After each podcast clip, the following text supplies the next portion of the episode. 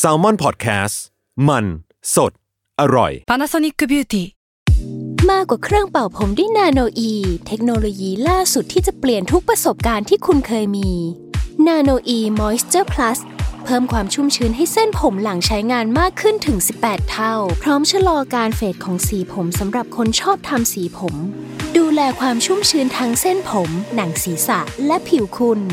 Panasonic NA0J มีเทคโนโลยีนาโนอีที่ care only you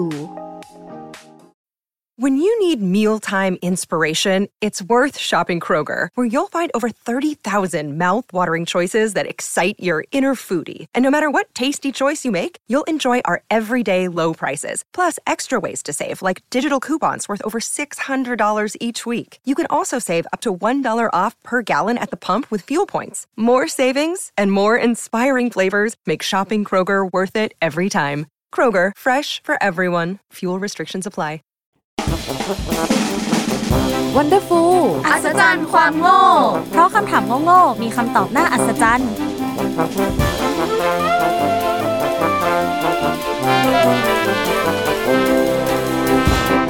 สวัสดีค่ะ นี่คือรายการ Wonderful อัศจรรย์ความโง่ รายการสดใหม่จาก Intern Salmon Podcast และวันนี้อยู่กับแสตมป์ content creator Intern Salmon Podcast ค่ะ ลอย content creator Intern Salmon Podcast ค่ะวีวัน graphic design Intern Salmon Podcast ค่ะ เย้คลายความตื่นเต้นกันนิดนึง ใช่เออ ก็อันนี้เป็น EP แรกของพวกเราเลยเนาะ หลายคนก็น่าจะได้ฟัง concept มาจาก EP ศูนย์กันบ้างแล้ว ทีนี้เราจะขอสรุปง่ายๆอีกทีก็คือเผื่อใครมาฟัง EP นี้เป็น EP แรกอ่าก็คือรายการของเราเนี่ยจะเอาคำถามโง่ๆมาอธิบายด้วยหลักฐานและทฤษฎีที่มีอยู่จริงนั่นเอง ใช่ แค่ฟังก็ดูฉลาดขึ้นมาแล้ว แค่ฟังก็ดูมีสาระขึ้นมาแล้ว สาระ และวันนี้เรามากับคำถามโง่ๆในหมวด ความเชื่อโอ้ยเปิดตัวอย่างยิ่งใหญ่เปิดตัวแบบโคตรแกรนด์จริงซึ่งความเชื่อนะคะ ก็เป็นสิ่งที่เรามีมาตั้งแต่เด็กแล้วเนาะใช่เออตั้งแต่เกิดมาเลย อยู่รอบตัวเราเลย ถูกปลูกฝังมาอย่างยาวนานเออโดยโดยเฉพาะเมืองไทยนะคะ ที่เป็นแบบเมืองพงเมืองพุทธดินอะไรแดนแห่งความเชื่อเลยก็ว่าได้นะเออใช่จริงเราก็เลยเหมือนแบบหยิบเรื่องนี้มาเนาะเพราะว่ารู้สึกว่าคำถามที่เราได้มารวบรวมแรก ๆ เนี่ยเออก็มี เรื่องความเชื่อนี่แหละที่เยอะที่สุดแล้ว ใช่ใช่อะคำถามแรกของเรามาเลยดีกว่า ที่เราหยิบยกขึ้นมาเนี่ย นั่นก็คือเกี่ยวกับเรื่องใต้ดินใต้ดินเฮ้ยเฮ้ย ผิดกฎหมายหรือเปล่า เฮ้ย คุณพูดอะไรเรื่องผิดกฎหมายหรือเปล่า ไม่ใช่ไม่ใช่ ใต้ดินที่เราพูดถึงเนี่ยค่ะ ก็จะพูดถึงเกี่ยวกับนรกนั่นเองนะคะอ่าซึ่งเราเนี่ยก็เคยได้ยินกันมาตั้งนานแล้วใช่ไหมว่า เวลาตกนรก อะไรเงี้ยคนทำบงทำบาปอะไรเงี้ยเออก็จะเจอพวกแบบต้นงิ้วยมพบาล บัญชีหนังหมาไฟนรกโลกันอะไรอย่างงี้ ใช่ใช่เออแล้วก็คือเกิดเป็นเพลงมากมายเกิดขึ้นนะคะ แต่ว่าที่ขาดไม่ได้เลยเนี่ยเลือกเวลาเราพูดถึงเรื่องนรกเนี่ย ก็คือกระทะทองแดงเว้ย จริงกระทะซิกทองเนแดเจองของเอเขาอต้นงิ้วแล้วกระทะทองแดงเอ้ยเออเออเออเราไม่ใช่รายการเพลงเออใหม่แล้วอะเออ ซึ่งคำถามที่เราได้มาวันนี้นะคะ ก็เกิดจากคำว่ากระทะทองแดงนี่แหละว่าทำไมเนี่ย นรกถึงต้องใช้กระทะทองแดง แทนที่จะใช้กระทะเงิน ซึ่งมันนำความร้อนได้ดีกว่าเว้ยเฮ้ย เอ้ย จริงเฮ้ยอันนี้อันนี้อันนี้สาระมาก เออ ซึ่งเราอะก็เลยแบบเฮ้ยจริงเหรออะไรเงี้ยเราก็เลยไปรีเสิร์ชมาเพิ่ม ซึ่งเขาบอกว่า การอ้างอิงจากข้อมูลวิทยาศาสตร์ขั้นพื้นฐานเนี่ยก็คือโลหะเงินเนี่ยนำความร้อนได้ดีที่สุดอืมซึ่งมันอะสามารถนำความร้อนได้ดีถึงแบบ 429 วัตต์ต่อเมตรเคลวินเลย ซึ่งเออวัตต์ต่อเมตรเคลวินมันคือแบบหน่วยวัดความร้อนเนาะอืมอืมเออ ซึ่งลองลงมาจากโลหะเงินเนี่ย ก็ถึงจะเป็นทองแดงที่มีค่าประมาณแบบ 390 กว่าๆอะไรอย่างนี้เองเว้ยเออซึ่งก็คือถ้าอิงจากวิทยาศาสตร์เนี่ยก็คือเงินอะนำความร้อนได้ดีกว่าจริง ๆ แล้วก็ลองลงมาถึงเป็นแบบทองแดง แล้วก็เป็นทองคำอลูมิเนียม แกรไฟต์หรือว่าใด ๆ ต่อมาเนาะเออ ซึ่งเราอะก็เลยมาแบบตั้งคำถามต่อว่า เฮ้ย หรือว่าที่นรกไม่ได้ใช้ เงินเพราะว่ามันแพงไปหรือเปล่า เอออ๋อองบน้อย เออแล้วก็ใช่มีบัดเจ็ตเออ ฝ่ายจัดประมูลอาจจะเหมือนแบบเฮ้ยไม่ได้ครับท่านเราต้องไปแบบต้นงิ้วนะ เออโยมบาลบอกว่าไม่ได้ครับท่าน เออ ใช่ งั้นเราอะจะลองมาแบบ อะรวบรวมข้อมูลแล้วก็วิเคราะห์ว่าทำไมเนี่ยมันถึงเป็นกระถาทองแดงกันอืมเออ ซึ่งเราก็จะอธิบายให้ทุกคนได้ฟังกัน ซึ่งเราก็ไปอ่านเจอจากในมติชนออนไลน์อีกทีนะคะ อะเกรินก่อนเลยเนี่ย เริ่มแรกกระถาทองแดงเนี่ย ปรากฏ ขึ้นในพระไตรปิฎกเนาะซึ่งอยู่ในหมวดของการเทศนาก็คือพระสุตตันตปิฎกนั่นเอง ซึ่งพระสุตตันตปิฎกเนี่ยเราก็จะรู้ว่าในเนี้ยมันเกี่ยวกับเรื่องของอดีตชาติต่างๆ ซึ่งคำว่ากระถาทองแดงก็ปรากฏขึ้นตอนที่พระพุทธเจ้าได้ไปเยือนโลก ในบทของปานิยะชาดกนั่นเองอ่าแต่พอเราได้ค้นขวาไปถึงพระไตรปิฎกจริง ๆ แล้วเนี่ย คือพระไตรปิฎกเนี่ยเริ่มแรกมันเป็นภาษาบาลี สันสกฤตอะไรพวกนี้ใช่ไหมใช่ซึ่งคำว่าบาลีเนี่ย ใช้คำว่ากระถาทองแดงอะ่ะคือคำว่าโลหะกุมพี ซึ่งอะพอเราคิดว่าถึงว่าโลหะแล้วเนี่ย เราก็จะนึกถึง โลหะคือเหล็กเออหรือแบบอะไรแบบนี้อะไรแบบนี้ใช่ใช่ ซึ่งถ้าแปลความหมายโดยตรงจริง ๆ เนี่ย มันก็คือหม้อโลหะนั่นเอง อีโลหะกุมพีเนี่ยอ่าเออ แต่เมื่อมีการแปลข้อความในพระไตรปิฎกส่วนอื่น ๆ ที่พูดถึงเจ้าหม้อโลหะเนี่ย ไปเป็นภาษาอื่นที่ไม่ใช่บาลี แล้วก็ไม่ใช่ไทยเนี่ย ประเทศอื่นๆน่ะ ก็มักจะแปลว่าโลหะกุมพีอะแปลว่าหม้อเหล็กเว้ยเอออ ก็คือแปลจากหม้อโลหะ เป็นหม้อเหล็กก็คืออะไรประมาณนั้นเลย แต่ก็จะมีไทยนี่แหละที่เหมือนแบบ แยกออกมาอยู่ประเภทเดียวว่า นอกจากที่จะเปลี่ยนหม้อเป็นกระทะแล้วอะก็ยังเปลี่ยนจากเหล็กอะเป็นแบบ ทองแดงด้วยอืมเออ คนละเรื่องเลยนะเนี่ยใช่ใช่ เออ แล้วก็แบบก็เลยเหมือนแบบเริ่มแบบเอ๊ะ แล้วว่าเฮ้ยขนาดนั้นเลยเหรออะไรเงี้ย เออ ซึ่งสาเหตุที่เหล่าเนี้ยเราก็เลยหาคำตอบมาเว้ยว่า สาเหตุเรื่องเนี้ย มันมาจากที่อ่าการที่ประเทศเราอะ มีทองแดงอยู่เยอะมากๆ ในสมัยก่อนแล้ว เออวัฒนธรรม ใช่ใด ๆ นะ ซึ่งเหมือนแบบประเทศเราก็อุดมสมบูรณ์ไปด้วยทองแดงประมาณหนึ่งอย่างที่ทุกคนแบบอ่ารู้ๆกันอยู่ทั้งแบบภาคกลางและภาคเหนืออะไรเงี้ยเราก็จะมีเหมืองแร่ทองแดงเต็มไปหมดเลยนะคะ ซึ่งสมัยก่อนเนี่ยเวลาเราต้องการที่จะขึ้นรูปสร้างสิ่งของเครื่องใช้ต่างๆเนี่ยแล้วก็มักจะใช้ทองแดงมาผสมกับดีบุกอืมจนเกิดเป็นโลหะผสม หรือว่าที่เราเรียกว่าสำลิดกันนั่นเองอ๋อสำลีเออใช่ ก็อย่างที่เวลาเขาอะจะสร้างอาวุธหรือว่าเครื่องทองเครื่องครัวเครื่องใช้ต่างๆอะเขาก็จะเอาทองแดงเนี่ยมาผสมกับดีบุกนี่แหละ จนเกิดมาเป็นแบบเออสำริดนั่นเอง ซึ่งคำว่าสำริดนี่แหละค่ะ ที่จะทำให้เราอะสับสนในเวลาต่อมาเนาะอืมเออคำว่าสำริดเนี่ยน่าจะเป็นคำที่ถูกประดิษฐ์ขึ้นใหม่ อันนี้อ้างอิงจากแบบเอกสารโบราณต่าง ๆ เนาะซึ่ง เราอะก็จะเรียกสำริดหรือบรอนซ์ว่าทองแดงหรือไม่ก็ทองไปเลย โดยปกติเนี่ยทองแดงในภาษาอังกฤษมันคือ copper เว้ย เออใช่ ส่วนใช่ทองคำอะคือคำว่า gold อืมคนไทยอะจึงเกิดความสับสนในคำว่าบรอนซ์หรือสำริดไปด้วย ว่า เออ สุดท้ายอะเหมือนบรอนซ์อะมันคือทองแดง หรือว่าสำริดกันแน่ เออเอออ๋อใช่ไหมเพราะว่าเวลาเราแบบ เห็นในแบบกีฬาสีทั่วไปใช่หรือในใช่เกม เหรียญทองก็จะเป็น goldใช่ป่ะเออเออเหรียญเงินก็ silver เออแต่เหรียญทองเนี่ยคือบรอนซ์อะใช่เขาไม่ใช่ cop per อะใช่ มันก็เลยแบบกลายมาเป็นการผิดพลาดของภาษาที่แบบถูกส่งต่อกันมานั่นเองอืมเออ ซึ่งเราอะก็พอไป research ว่าเอกสารโบราณอะก็ดันใช้คำว่าทองกับทองแดงอะก็ปนกันอีกอะไรเงี้ย ก็คือสังเกตได้ว่าคำว่าสุวรรณภูมิที่เรารู้จักกันเมื่อก่อนน่ะ ที่เราเข้าใจว่าเป็นดินแดนแห่งทอง ไม่ใช่สนามบินนะสุวรรณภูมิอ๋อโอเคเออก็เลยแต่เป็เป็นนแบบสนามบินเลยแต่เป็นสุวรรณภูมิของประเทศเรานี่แหละ ที่เป็นดินแดนแห่งทอง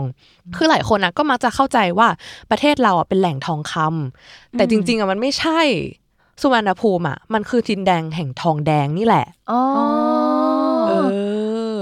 จำได้แล้ว คือมันมีวันหนึ่งที่เรามาฝึกงานนี่แหละ แล้วแบบว่าเออมีคนหนึงถามว่าสุวรรณภูมิแปลว่าอะไรเออแล้วเราก็เซิร์ชใน Google แล้วมันก็แปลว่าดินแดนแห่งทองเออแล้วก็เข้าใจว่า อ๋อทองคือทองคำก็คือเออโกอะไรอย่างเงี้ยแหละใช่สรุปไม่ใช่ เออเออเพราะจำได้เหมือนกันว่าแบบคำว่าสุวรรณอะมันแปลว่าทองไงใช่เออ แล้วทองแบบทองเหลืองๆอะไม่ใช่ทองแบบเออแดงๆอะใช่ มันก็เลยเป็นการแบบเข้าใจผิดของภาษาคนนี่แหละว่าอืมทองที่เราเข้าใจกันอยู่ทุกวันเนี้ย มันไม่ได้หมายถึงทองคำนะ แต่มันก็รวมถึงคำว่าทองแดงด้วยอืมเออเขาใช้ปนกันมานี่เอง ใช่อืมซึ่งต่อมานะคะ ก็เลยอะกลายเป็นว่า หลังจากนั้นก็มาปรากฏหลักฐานมากมายว่าเนี่ยสมัยก่อนทางแถบตะวันตกเนี่ยหรือว่าทางยุโรป แล้วก็อินเดียเนี่ยก็มักจะนำเข้าทองแดงจากไทยเป็นหลักด้วยอ่าก็แบบดินแดนเอเชียตะวันออกเฉียงใต้ของเราเนาะอย่างเช่นในเอกสารของพวกโรมันนะคะ หรือแม้แต่จดหมายเหตุ ที่ชื่อ Periplus of the Erythraean Sea เนี่ยที่เป็นบันทึกการเดินเรือในทะเลเอริเทรียนก็ เขียนขึ้นโดยนักเดินเรือชาวกรีกเลือดผสมอียิปต์เนาะเขาก็มีชีวิตอยู่ในแบบช่วงคริสตศตวรรษที่หนึ่งแล้วเขาก็ระบุเอาไว้ชัดเจนว่า พวกเขาเนี่ย import ทองแดงส่วนหนึ่งจากโลกตะวันออกเข้ามาด้วย เพื่อที่เขาน่ะจะนำมาแปรรูปเป็นเครื่องใช้สำริดและประติมากรรมต่างๆ แถมของที่นำเข้าอะก็ไม่ใช่ทองแดงเพียงอย่างเดียวด้วยเธอ เออ มันก็ยังหมายถึงดีบุกที่เราเอามาผสมกับทองแดงอีกด้วย อ่า แล้วก็การที่ทองแดงกับดีบุกมาผสมกันก็จะเป็นเครื่องสำริดนั่นเอง มันก็เลยเกิดวิวัฒนาการกลายเป็นเทคโนโลยีที่เรียกว่าเครื่องสำริดแบบที่ผสมดีบุกในปริมาณสูง อย่างที่เรียกกันว่า high-tin bronze นี่เองซึ่งคือตอนแรกโรมันอะกับอินเดียก็ยังไม่รู้จักกรรมวิธีการ ผลิตแบบไฮตินบรอนซ์อะไรอย่างนี้ แต่ว่าการผสมแบบเนี้ยมีอยู่ให้เห็นเพียงแถบเอเชียตะวันออกเฉียงใต้ของเรานี่แหละ ถ้านึกไม่ออกก็ลองเสิร์ชหากลองมาโหระทึกดูนะคะ ซึ่งอันเนี้ยก็จะเป็นตัวอย่างที่ชัดเจนเลยว่า คนไทยในสมัยก่อนเนี่ยมีการที่ใช้แบบกลองมโหระทึกเนี่ยเป็นหลักฐานชัดเจนว่าเรามีการใช้ทองแดงผสมกับดีบุกกลายเป็นแบบสำลิดจริง ใช่แล้วคือกองอันเนี้ยสีก็คือเป็นสำลิดเลยๆใช่อืมใช่ก็เลยเหมือนแบบ เออ มันก็ดูเป็นไปได้เลยแหละ ที่จะคิดว่า เออ แถบตะวันตกหรือแม้แต่อินเดียเองเนี่ย ก็นำเข้าทองแดงหรือว่าสำลิดจากประเทศเราด้วยนั่นเอง ซึ่งก็เลยปรากฏมาใน หลักฐานต่อมานะคะ ในสมัยอยุธยาตอนต้นเนี่ยว่าประเทศเราเนี่ยก็มีความสัมพันธ์อันดีกับจีนด้วย ซึ่งจีนเนี่ยก็เป็นประเทศที่ประดิษฐ์กระทะประเทศแรก ๆ เลยเนาะเอออย่างที่เราเคยเห็นในละครเรื่องแบบบุพเพสันนิวาสเนี่ยอ๋อใช่เออหมูตอนกระทะใช่ไหมใช่ ตอนที่แบบนางเอกจ้างแบบคนจีนให้ทำกระทะอะไรเงี้ยในจีนฮงเออเฮ้ยเขาเขาแม่นเขาแม่นชื่อเออติดละครเป็นคอละครไทยด้วยดีใช่ก็เลยแบบชัดเจนเลยว่าโอเค กระทะนี่แหละก็คือมาจากไทยในช่วงสมัยนั้นเหมือนกันที่เป็นแบบช่วงอยุธยาหรืออะไรใด ๆ ที่แบบอืมพระพุทธศาสนาก็เจริญรุ่งเรืองด้วยอย่างนี้เพราะประการราชนีเอ้ย นี่แหละค่ะ ที่สรุปได้ว่าประเทศเราเนี่ยใช้คำว่ากระทะทองแดงแทนหม้อเหล็ก เป็นเพราะว่าประเทศเราเป็นแหล่งทองแดงขึ้นชื่อในสมัยก่อน บวกกับการนำเข้ากระทะมาจากจีนนี่แหละ อ่า ค่ะ ก็ที่อธิบายไปมันก็เป็นหลักฐานทางประวัติศาสตร์เนาะเออ ทีนี้เราก็อาจจะขอเล่าในอะแง่ของวิทยาศาสตร์ด้วยนิดนึงด้วยละกันโอเคได้ก็คือเหล็กเนี่ยมีคุณสมบัติทนทาน และเมื่อนำมาใช้ทำเป็นภาชนะแล้วเนี่ย มันก็จะเก็บความร้อนได้นาน แล้วก็ให้ความร้อนได้สูงมาก แต่ข้อเสียของเหล็กเนี่ยก็คือมันอะทำความร้อนได้ช้า ซึ่งเครื่องครัวที่เราเห็นในครัวเรือนส่วนใหญ่ที่ทำมาจากเหล็กเนี่ย มันก็มักจะใช้เป็นแบบสโลคุกเนาะพวกแบบเออเอาไว้นาบเนื้อนับเนี่ยก็อย่างที่เห็นว่าการทำอาหารแบบสโลคุกก็อย่างเช่นแบบที่เราใช้แบบนาบเนื้อสเต็กให้เกรียมกำลังสวยอะไรเงี้ยเออก็จะเป็นแบบกระทะเหล็กอะไรเงี้ย หรือว่าอย่างพวกการตุ๋นอะไรเงี้ยก็จะเป็นเหมือนแบบหม้อตุ๋นดีๆ เหมือนกัน ที่ใช้แบบเวลาหลายชั่วโมงมากกว่า ในขณะที่ทองแดงเนี่ยนำความร้อนได้ดี แล้วก็สามารถเปลี่ยนอุณหภูมิได้เร็วกว่าด้วย พูดง่าย ๆ ก็คือสามารถทำให้อาหารร้อนได้ไวกว่าภาชนะที่ทำจากเหล็กนั่นเองอ่าเออเขาก็เลยบอกว่า เออกระทะทองแดงในนรกแบบไทยๆเนี่ยก็อาจจะแบบให้น้ำเดือดคนบาปได้เร็วกว่าจากที่อินเดียก็ได้อ๋อถ้าเป็นเหล็กมันไม่ทันใจเนาะใช่เออแล้วแบบก็ยังมีคนแบบพูดอีกด้วยว่า เอ๊ะ หรือว่าถ้าเหล็กหรือเป็นกระทะเงินเนี่ยที่แบบมันร้อนเกินไปอะมันอะก็อาจจะแบบเผาให้คนแบบสุกจนแบบทอดอ่าตายเร็วไปหน่อยไม่ทรมานเออใช่อ๋อเอ้ย make sense make เอ sense อเออแบบกลายเป็นแบบของทอดแล้วก็ตายอีกรอบก่อนเออเป็นของทอดเออแทนที่จะแบบทรมานอย่างช้าๆอะไรอย่างงี้ใช่ก็ก็เราก็โหดเหมือนกันนะเออ เพราะฉะนั้นก็เลยประมาณนี้นะคะว่าทำไมกระทะทองแดงถึงเป็นกระทะทองแดงนั่นเองอ่าเออเข้าใจได้เข้าใจได้ ใช่อ๋อก็คือที่วิวันอธิบายมามันมีทั้งหลักฐานทางประวัติศาสตร์ แล้วก็ทางวิทยาศาสตร์ด้วยเนาะเอเอออคือตอนแรกที่แบบเกรินหัวข้อนี้มา ไม่คิดเลยว่ามันจะแบบลึกขนาดเนี้ยจริงเหมือนกันคิดว่าจะอะไรแบบขิงข่าโง่ๆอะไรอย่างเงี้ยเออเออแต่มันมีความรู้มากกว่าที่คิดเออที่อัศจรรย์ใจนะคะอ่า เฮ้ยแต่ว่าจะบอกว่าเรื่องความเชื่อเนี่ย มันไม่ได้มีแค่นี้ เฮ้ยยพอพูดถึงความเชื่อเนี่ย เราจะนึกถึงการเส้นไหว้ขึ้นมาเป็นอย่างแรกอ่าใช่ใช่ใช่ใช่ชาบูเฮ้ยเอ้ย บูบูชาชา แล้วก็ไม่มีใครตบให้พี่วันเลย ไม่ทันโทษทีอะ อะก็เราจะขอเข้าเรื่องของเราเลยละกัน เป็นคำถามที่สองเนาะว่าทำไมเราต้องเส้นไหว้ด้วยหัวหมู เออเออเฮ้ยจริงทำไมต้องหัวหมู เคยสงสัยกันไหมเคยนะ เหมือนอืมแบบเวลาแบบเทศกาลตรุษจีนหรือว่าอืมอะไรจีนๆใด ๆ เนี่ย ก็จะชอบเหมือนแบบมีไก่มีเป็ดออหัวหมูไก่ใช่ ก็เลยเหมือนแบบ เฮ้ยแล้วทำไมไม่เอาหมูทั้งตัวไปเลยอ่าอะไรเงี้ยทำไมต้องแบบตัดเอามาหัวแค่น้องหัวมาด้วยอะไรเงี้ยตอนนี้คนที่ได้ฟังก็น่าจะแบบคิดตามแล้วเนาะว่าทำเออว่ะทำไมมันต้องเป็นหัวหมูเออเป็นสัตว์ชนิดอื่นไม่ได้หรออะไรอย่างเงี้ยเออวันนี้ก็เลยจะมาคุยกันว่าทำไมเราต้องใช้หัวหมูในการเส้นไหว้อ่าทีนี้เราก็จะขอเกรินแบบยาวๆอะได้ได้จะได้จะได้ไม่จะไม่บอกว่าขอเกินนิดๆเพราะมันไม่นิดจริงเออๆเออ ก็การเอาหัวหมูมาไหว้เนี่ยมันมีที่มามาจากประเทศจีน เพราะว่าคนจีนอะเขาให้ความสำคัญกับการกินมากๆ ถึงขนาดมีสำนวนที่บอกว่าหมินอีฉือเหวยเทียน อันเนี้ยจะแปลว่า ประชาชนเห็นเรื่องกินสำคัญเทียมฟ้าโอ้ชาวจีนท่านหนึ่ง นี่ว่าไม่ใช่แค่คนจีนนะที่ถือสำนวนนี้ เพราะว่าออฟฟิศเราก็ถือสำนวนนี้เหมือนกัน ใช่แล้วคนที่ถือสำนวนนี้ที่หนึ่งก็คือเฟิร์นนั่นเองอ่าใช่ เขาไม่มาแต่ว่าเขาโดนอ่าอ่าอะซึ่งวัตถุดิบที่สำคัญมากๆในตอนนั้นอะก็คือหมู ถ้าเราสังเกตดีๆนะเมนูจีนที่คนไทยรู้จักอะอืมมันจะประกอบไปด้วยหมูอืมทั้งนั้นเลย ไม่ว่าจะเป็นข้าวขาหมูอืมเอ้ยพะโล้เฮ้ยต้มเลือดหมูเฮ้ยหมูสามชั้นตุ๋นเออหรือแม้แต่ขนมจีบซาลาเปาเฮ้ยเออหิวเลยอะ หุยงั้นเราออกไปกินไหมได้ได้ได้ได้ได้เออแต่ก็เพิ่งสังเกตเหมือนกันว่าเมนูบะหมี่หมูแดงอ่าหมูใช่กรอบหมูหันเออเออ แต่ไม่ได้มีแค่นี้เพราะว่าอย่างพวกอาหารแปรรูปอย่างเงี้ย อย่างกุนเชียง หมูหยองหรือว่าหมูแผ่นก็มาจากประเทศจีนด้วยเหมือนกันเออซึ่งส่วนใหญ่อะมันจะเป็นจีนแต้จิ๋วคือคนสมัยก่อนอะเขาพยายามจะยืดอายุของอาหารไว้ให้นานๆ เหมือนแบบล้มหมูตัวหนึ่งอะเขาก็อยากจะ เอาไว้คุ้มไปเลยใช้ให้คุ้มอ๋อมประมาณนี้ ซึ่งมันก็ไม่ใช่แค่เนื้อหมูนะที่เขาเอามาแปรรูปอืมอืมแต่อย่างขนหมูอย่างเงี้ย ก็เอามาทำเป็นผู้กันเหมือนกันอ๋ออ๋อจริงด้วยจริงด้วยเออก็เหมือนแบบเคยแบบได้ยินอยู่ว่าผู้กันจากขนสัตว์อะไรเงี้ยที่เหมือนแบบอืมเวลาเขาเอาขนสัตว์มาทำอะไรอย่างงี้อย่างแบบใช่ขนเฟอร์เรตขนแบบกระลอกผู้กันขนอ่าใดใช่ๆใช่ใช่ใช่เออมันก็จะมีคุณภาพ ใช่ ก็เรียกได้ว่าหมูตัวเดียวเนี่ยครอบจักรวาลไปเลย เออ ทีนี้คนจีนเนี่ยให้ความสำคัญกับหมูมากถึงขนาดที่เขาต้องเลี้ยงหมูไว้เลย คือทุกบ้านอะต้องเลี้ยงหมูไว้ มันก็เลยเป็นที่มาของอีกสำนวนว่าหมาซีโซเอ้ยซื้อเก้เหล่ากายหลายสีสีหลายปีเองเองเอ้ยเฮ้ยเรามาเวคนจีนไปแล้วอะเออ เป็นคงจริงอะซึ่งเป็นสำนวนมั่วด้วยใช่คือสำนวนจริง ๆ เนี่ยเขาบอกว่าอูจูปุ้เฉิงเจียอ่าเอ้ยสำนวนนี้เนี่ยแปลว่า ถ้าไม่มีหมูก็ไม่เป็นบ้าน เฮ้ยเออ มันขนาดนั้นเลยเหรอเออ คือแบบอ่าสร้างบ้านเนี่ยมีแค่ประตู ไม่ต้องมีหลังคาก็ได้ ขอแค่มีประตูกับหมูก็ได้เลยได้ ก็คือถ้าฝนตกก็นอนใต้หมูฝนตกเราอะเอาตัวบังหมู เอ้ยเพราะหมูสำคัญกว่าใช่เออนี่แบบคุณสองคนอินมากเลยนะแล้วอีกอย่างหนึ่งที่ทำให้เห็นได้ชัดว่า หมูสำคัญกับจีนมากๆ คือ ตัวอักษรจีนคำว่าสุกรที่แปลว่าหมูอะอืมก็เป็นส่วนประกอบของตัวอักษรจีนคำว่าบ้านในภาษาจีนด้วยเหมือนกันโหเออคือมันต่างกันแค่แบบสองสามขีดแค่นั้นเลยอืมทีนี้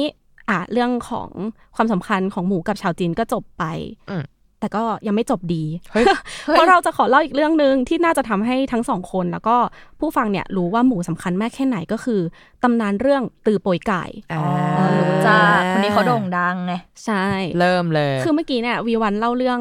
อัญเชิญพระไตรปิฎกใช่ปะใช่นี่ก็แบบสงสัยว่าวีวันไปกับพระถังซัมจั๋งหรือเปล่า เพราะว่าแบบวีวันเล่าเรื่องพระไตรปิฎกได้แบบว่าละเอียดมากๆโอ้ยเอออะต่อก็คือตือโปยไก่เนี่ยเขาเป็นตัวละครในวรรณกรรมเรื่องไซอิ๋วซึ่งไซอิ๋วก็สำคัญกับจีนมากๆเหมือนกัน เพราะว่าเป็นหนึ่งในสี่สุดยอดวรรณกรรมของจีน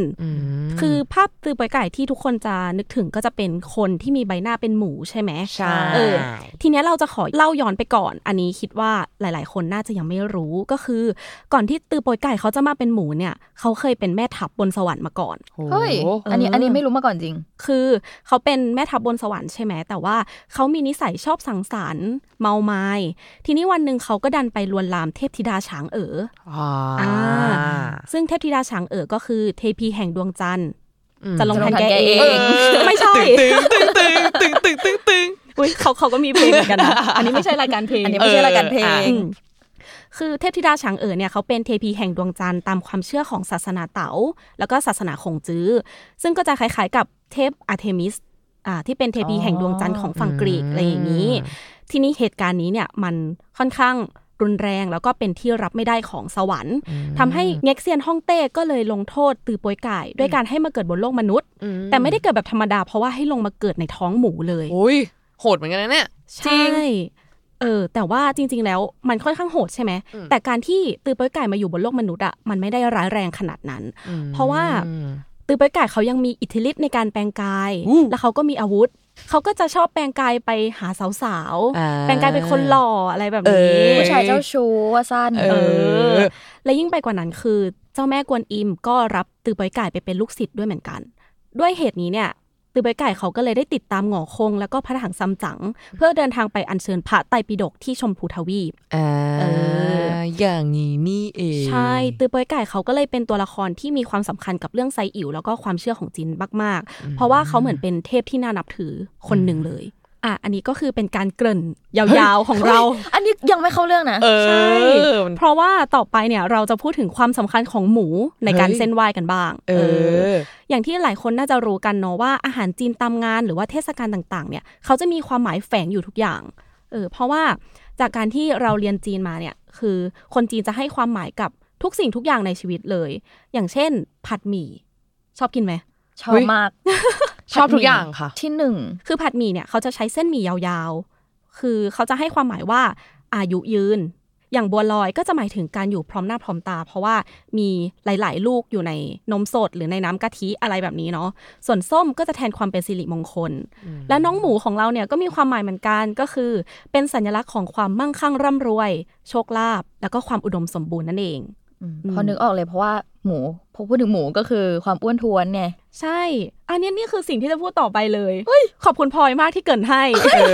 อคือเราจะบอกว่าใบหน้าอ้วนและหูโตๆของหมูอะมันแสดงถึงความอยู่ดีกินดี ทีนี้การเอาหมูมาเส้นไหว้ให้กับเทพเจ้าหรือว่าบรรพบุรุษที่เราเคารพเนี่ยก็เหมือนเป็นการให้โชคลาภคนไหว้ก็จะมีชีวิตที่ร่ำรวยอยู่ดีกินดี แล้วการใช้หัวหมูมันก็เหมือนเป็นตัวแทนของหมูทั้งตัว ลองให้ทั้งสองคนลองคิดว่า ถ้าเอาขาหมูหรือหางหมูมาไหว้อย่างเดียว เราจะคิดว่าเป็นหมูไหมไม่เอออาจจะมองว่าเป็นหมูแหละ แต่คือก็จะตลกไปนิดนึงอืมหรือเปล่าเอออะไรเออเงี้ยคือเหมือนมันเป็นแค่อวัยวะหนึ่งเออ แต่ก็เคยคิดเหมือนกันนะว่า เออ เหมือนเวลาเราจะถวายอะไรให้กับเทพใช่ไหมเราก็อาจจะเอาเหมือนแบบ identity ของแบบสัตว์นั้นๆมาเลยเพื่อเหมือนแบบอืมทำเป็นให้ตัวเทพแทนเนาะใช่ทำให้เทพรู้ว่าแบบนี่คือหมูนะหรือว่าเวลาเราเออถวายปลาหรือทั้งตัวไก่อะไรเงี้ยก็แบบนี่คือไก่นะอะไรเงี้ยเออแต่เราคิดว่าน่าจะเอาหมูมาทั้งตัวไม่ได้ เพราะว่าถ้าเอาหมูมาทั้งตัว จะไม่ได้วางอย่างอื่นบนโต๊ะเลยนะจริงคือตัวเต็มนะอยิ่ย่างนั้นแบอะบคนจีนอาหารถวายใดๆเยอะมาก ใช่ แล้วตามธรรมเนียมจีนของแบบสมัยก่อนอะ คือเขาไม่ได้ไหว้แค่หัวหมู เพราะว่าเขาต้องมีทั้งหัว หางแล้วก็เท้าทั้งสี่มันจะได้เหมือนแบบการเอาหมูทั้งตัวมาไหว้ แต่ก็นั่นแหละอย่างที่เราคุยกันเนอะว่ามันมันไม่จำเป็นอะไรอย่างเงี้ย ปัจจุบันเขาก็เลยไหว้แค่หัวกัน ส่วนอื่นๆ มันก็จะเหลือทิ้งกันมากกว่า เออ เรื่องราวมันก็ประมาณนี้ ก็เป็นเรื่องราวที่เราเอามาฝากทุกคนแล้วก็มาตอบคำถามนี้เนาะแต่ว่าเราจะขอเพิ่มความคิดเห็นของเราไปนิดนึง คือนอกจากความเชื่อของจีนว่าหมูเป็นสัตว์มงคลแล้วอะ่ะมันมีปัจจัยอื่น ๆด้วย ที่คิดว่าคนเขาน่าจะใช้หัวหมูเพราะเหตุนี้ก็คือหัวหมูมันหาซื้อง่ายเว้ยอ่าใช่ เราเห็นตามตลาดแบบเกลืออะจริง ใช่ คือแบบเดินเข้าไปเนี่ยในตลาดเจอร้านหมู3ามสี่ร้านก็คือมีหัวหมูตั้งอยู่ทุกร้านเลย แล้วราคามันก็จะถูกกว่า แพะม้าหรือแม้แต่กระทิง ที่คนในสมัยก่อนเขาจะใช้มาเส้นไหว้กัน แล้วในปัจจุบันเนี่ยสัตว์ชนิดเนี้ยทั้ง 3 ชนิดทั้งแพะม้ากระทิงอะเขาไม่นิยมเอามาเส้นไหว้กันแล้วอืมอีกอย่างหนึ่งเลยก็คือ เราว่าอันเนี้ยเป็นปัจจัยที่สำคัญก็คือส่วนต่างๆ ของหมูอะ มันเอามาทำอาหารได้แทบทั้งหัวเลยเออ ทั้งหูหมู แก้มหมู หรือแม้แต่ลิ้นหมูอย่างเงี้ยอืมเออคือเหมือนซื้อมาก็ได้ไหว้ด้วย แล้วก็ไม่เหลือทิ้งด้วยอืมนี่ก็เลยเป็นที่มาของทำไมเราถึงต้องเส้นไหว้ด้วยหัวหมูนั่นเอง อย่างว้าวนี้นี่เอง Amazing อะ Amazing ไหมจริงเออก็คือไม่นึกว่าจะมีประวัติสุดลึกล้ำขนาดนี้ ใช่ ไม่คิดว่าหมูจะสำคัญกับคนจีนขนาดนี้ ใช่เออเออพอพูดถึงเรื่องแบบเส้นบงเส้นไหวอะไรอย่างเงี้ยมันทำให้นึกถึงคำถามต่อไปค่ะคือ เวลาเราเดินผ่านพวกสารพระภูมิสันเจ้าหรือแบบต้นไม้ที่มีผ้าพันหลาย ๆ สีอะอืมเราจะเห็นสิ่งหนึ่งที่แบบเป็น common thing ที่เราต้องเห็นทุกที่ก็คือน้ำแดงเว้ยเออใช่ เห็นทุกศาสตร์เลยอะใช่ไหมแล้วน้ำแดงเป็นขวดปักหลอดเออคือกลัวกลัวเจ้าที่กินไม่สะดวกไงอ่าก็จะต้องมีน้ำแดงปัเจ้ากหลอดที่ไม่ลดไม่สงสารเต่าทะเลเลย อุ้ยอุ้ยทางนี้เขามารักโลกอะได้ไม่เป็นไร ก็คือเราก็เลยเกิดสงสัยขึ้นมาว่า เอ้ยทำไมมันต้องเป็นน้ำแดงด้วยอะเออ นั่นดีอันนี้คือจริง ๆอะที่มันเป็นน้ำแดงอะไม่ใช่ว่าอยู่ๆมันก็มันก็โผล่มาเป็นน้ำแดงเลยนะอืมเพราะว่าเรื่องเนี้ยมันมีความเชื่อที่สามารถอธิบายเรื่องนี้ได้อยู่ ยังไงเสในมุมของความเชื่อเนี่ย เขาบอกว่าน้ำแดงมันเป็นเหมือนตัวแทนของเลือด ซึ่งเวลาสมัยก่อนน่ะ เขาเชื่อว่าการบูชาสิ่งศักดิ์สิทธิ์เราจะต้องถวายด้วยเลือด พอเข้ายุคปัจจุบันใช่ไหม มันมีการ เออเขาเรียกว่าค่านิยมทางสังคมแล้วกันอืมมันเปลี่ยนไป ทุกอย่างเปลี่ยน เวลาเปลี่ยนคนเปลี่ยน สังคมเปลี่ยน หัวใจก็เปลี่ยน หัวใจก็เปลี่ยน เอ้ยเอ้ยดราม่าดรามาม่าเวเศร้าอะ มาเวอกหักอะเออ มันก็เลยกลายเป็นว่าการการฆ่าสัตว์หรือการทำร้ายตัวเองอะไรแบบเนี้ย เพื่อสังเวยเลือดมันเป็นสิ่งที่ไม่ดีแล้วก็แบบยอมรับไม่ได้ในสังคม กลายเป็นว่าเขาเลยต้องใช้เหมือนน้ำแดงมาเป็นสัญลักษณ์แทนเลือดแทนอะไรอย่างนี้ แต่พอมาคิดคิดๆดูแล้วอะการที่เทพต้องการเลือดอะมันก็ไม่จำเป็นหรือเปล่า แบบไม่ใช่ทุกเทพหรือเปล่าที่ จะต้องการแบบให้ของถวายเป็นเลือดเท่านั้นอะไรเงี้ยเราก็เลยไปไปหาข้อมูลมาอย่างในไทยอะถ้าเทพที่แมทแมทที่ต้องการเลือดอะไรเงี้ยก็จะเป็นพระแม่กาลีรู้จักพระแม่กาลีกันปะอ๋อเออเคยได้ยินเคยได้ยินเออทางแบบวัดแขกใดๆเอออะไรแบบนี้ คือคือถ้าเกิดเป็นสายมูหน่อย ก็จะรู้จักพระแม่กาลีดีมาก เพราะว่าท่านโด่งดังด้านการแบบกำจัดสิ่งชั่วร้ายอะไรอย่างนี้เออแล้วการที่พระแม่กาลี request เลือดอะเป็นของถวายอะมันมีที่มา ก็คือ ต้องขอเล่าก่อนสำหรับใครที่ฟังแล้วแบบอาจจะไม่รู้จักพระแม่กาลีอะไรอย่างนี้ พระแม่กาลีเนี่ยเป็นปางหนึ่งของพระพระแม่อุมาเทวี ซึ่งพระแม่อุมาเทวีอะเป็นพระชายาของพระศิวะ แล้วก็เป็นแม่ของพระพิฆเนศด้วย ซึ่งถ้าเป็นร่างพระแม่อุมาเทวีจะเป็นคนที่จิตใจดี หน้าตาสะสวยอะไรอย่างนี้ แต่ว่าถ้าเป็นปางพระแม่กาลีอะ จะเป็นปางที่ค่อนข้างดุร้าย เรียกว่าดุร้ายที่สุดในปางของพระแม่อุมาเทวีเลยก็ว่าได้อ๋อก็คือแบบกลับกันเลย ใช่ตรงกันข้ามเลยอืมแต่ที่ต้องดุร้ายอะเพราะว่ามันเป็นปางที่ใช้ในสนามรบอ่าใช้ใช้ในการแบบปราบอสูรหรืออะไรแบบนี้เออก็เลยจะมีเอ่อท่าทีแบบนั้น จะอ่อนคอไม่ได้ ใช่ ต้อง strong ใช่ชนะ true แต่ความโหดของพระแม่กาลีอะก็ไม่ใช่สาเหตุที่ต้องถวายเลือดนะอืม ถ้าเล่าตามตำนานแล้วคือ มียุคหนึ่งที่พระแม่ต้องออกรบใช่ไหมแล้วก็ต้องไปสู้กับอสูรมากมายเลยแล้ว พระแม่อะก็ฆ่าอสูรทั้งหมดได้ จนเหลือโอ้อสูรแค่ตนเดียวอสูรตัวเนี้ยพิเศษหน่อยคือได้รับพรจากพระศิวะอืมให้เป็นอมตะเว้ยแล้วพอเป็นพอเป็นอมตะใช่ไหม ก็ฆ่าไม่ตายไงแล้วแบบถ้าเลือดของอสูรตัวเนี้ย หยดลงพื้นอะ ก็จะเกิดอสูรใหม่ขึ้นมาแบบเรื่อยๆ กลายเป็นว่าพระแม่อะไม่สามารถฆ่าอสูรตัวนี้ได้โหอืมวิธีการก็คือ พระแม่ต้องคอยดื่มเลือดของอสูรตัวเนี้ย คือไม่ให้โดนพื้น โอ้ my god ใช่ นี่ก็เลยเป็นสาเหตุว่าทำไมเราถึงต้องถวายเลือดหรือแบบของสีแดงของสีแดงอะไรอย่างนี้ให้กับพระแม่เอ้ยอืมมันมีที่มาอ๋อใช่ อย่างที่เราเห็นน่ะของพระแม่กาลี ต้องถวายน้ำแดง เป็นสัญลักษณ์ของเลือดโดยแท้เลยอืมแต่เราลองไปหาข้อมูลเกี่ยวกับการบูชาพระแม่กาลีของอินเดีย แบบอืมประเทศต้นตำรับเลยอะเออ เขาไม่ได้บอกว่าแบบจะต้องมีน้ำแดงอะเขาพูดแค่ว่าของสีแดง ดอกชบาสีแดง ถั่ว lentil สีแดง อะไรก็ที่เป็นสีแดงอะแต่เขาไม่ได้เฉพาะเจาะจงว่าเฮ้ยมันต้องเป็นน้ำแดง ซึ่งเป็นตัวแทนของเลือดอะไรแบบเนี้ยก็เลยคิดว่า เอ้ย หรือจริงๆแล้วการถวายน้ำแดงอะมันมีแค่ที่ไทยหรือเปล่า ก็อาจจะเป็นไปได้ เออ แล้วทีนี้เราก็เลยไปเจอ